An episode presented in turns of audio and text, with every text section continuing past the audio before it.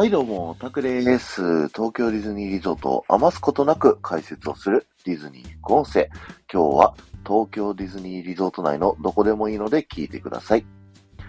ディズニー副音声は皆様からのレターを募集しておりまして、皆様の東京ディズニーリゾート内の好きな場所、アトラクションだったり、ショップだったり、レストランだったりといったですね、えー、好きな場所をその場所にまつわるちょっとしたエピソードとともに、えー、募集しておりまして、えー、そのエピソードをご紹介させていただいた後に、その場所にまつわる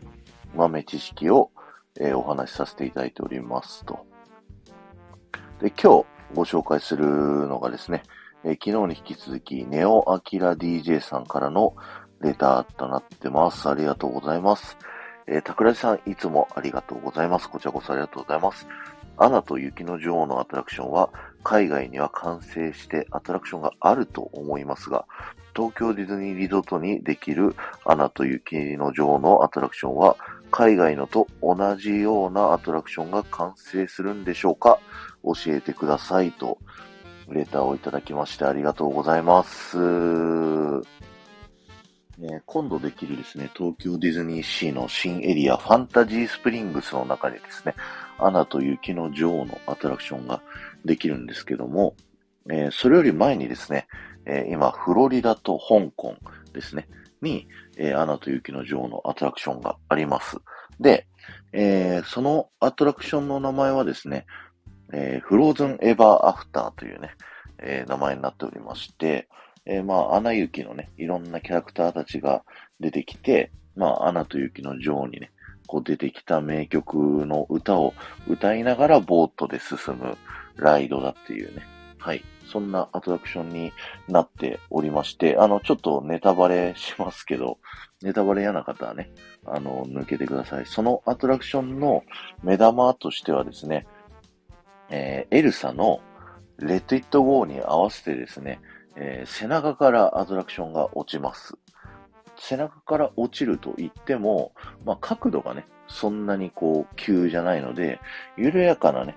こう感じで背中からシューってこう下がっていくのが、こう、穴行きのね、えー、レッド・イット・ゴーのサビ部分と合わさっても、それはそれは幻想的なね、あの、感動が味わえるアトラクションになっておりまして、えー、こちらがですね、え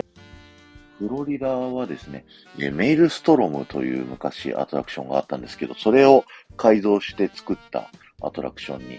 なっていて、で、それをそのままコピーしたのが香港。ただ、あの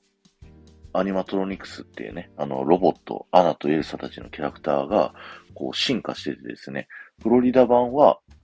顔がのっぺらぼうに映像を映して表情を作ってたのに対して、えー、香港版はですね、すごいリアルな、あのー、なんていうの、本物顔が映像じゃなくて、実際の人形って言っていいのかな？はい。という感じでですね、すごいパワーアップをしているというね、はい、アトラクションになっておりまして、えー、ディズニーシーでね、できる、えー、アトラクションはですね、アナとエルサのフローズンジャーニーというね、名前で、で、海外と同じくボートライド、水流ライドタイプという風に言われて、乗車時間も6分30秒ぐらいという風にね、発表されているんです。だから、あのー、内容としては、なんとなく同じような感じになるのではないのかなと、あの、僕の予想としてはね、してるんですけれども、ただ当時オリエンタルランドさんがね、この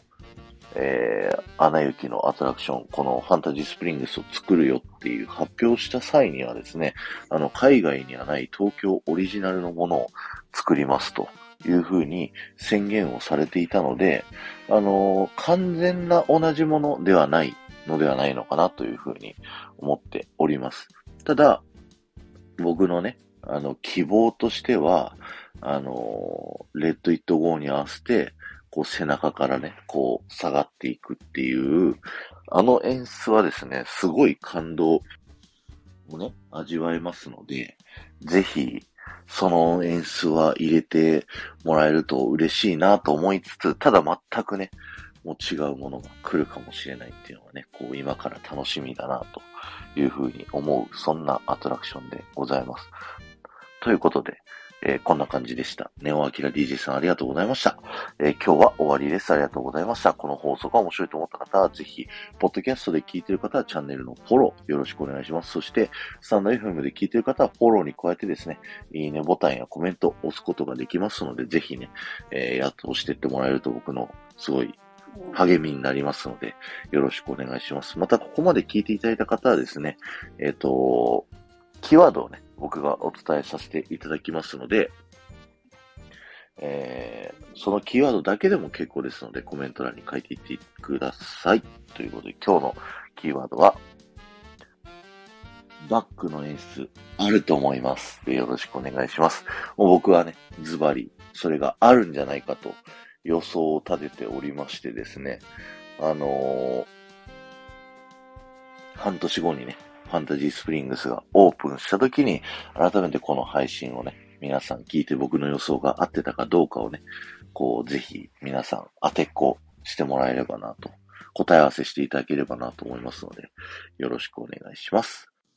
あと、あの、レターがちょっとなくなってしまいまして、すいません、皆さん。あの、東京ディズニーリゾート内の好きな場所、もしあったらですね、レターいただけるとすごく嬉しいので、えー、よろしくお願いします。本当にちょっとしたエピソードってそこまでね、あの、考えて送んなくても、ふらっとね、これ聞いてみたいっていうことをいただければ大丈夫なので、えー、よろしくお願いします。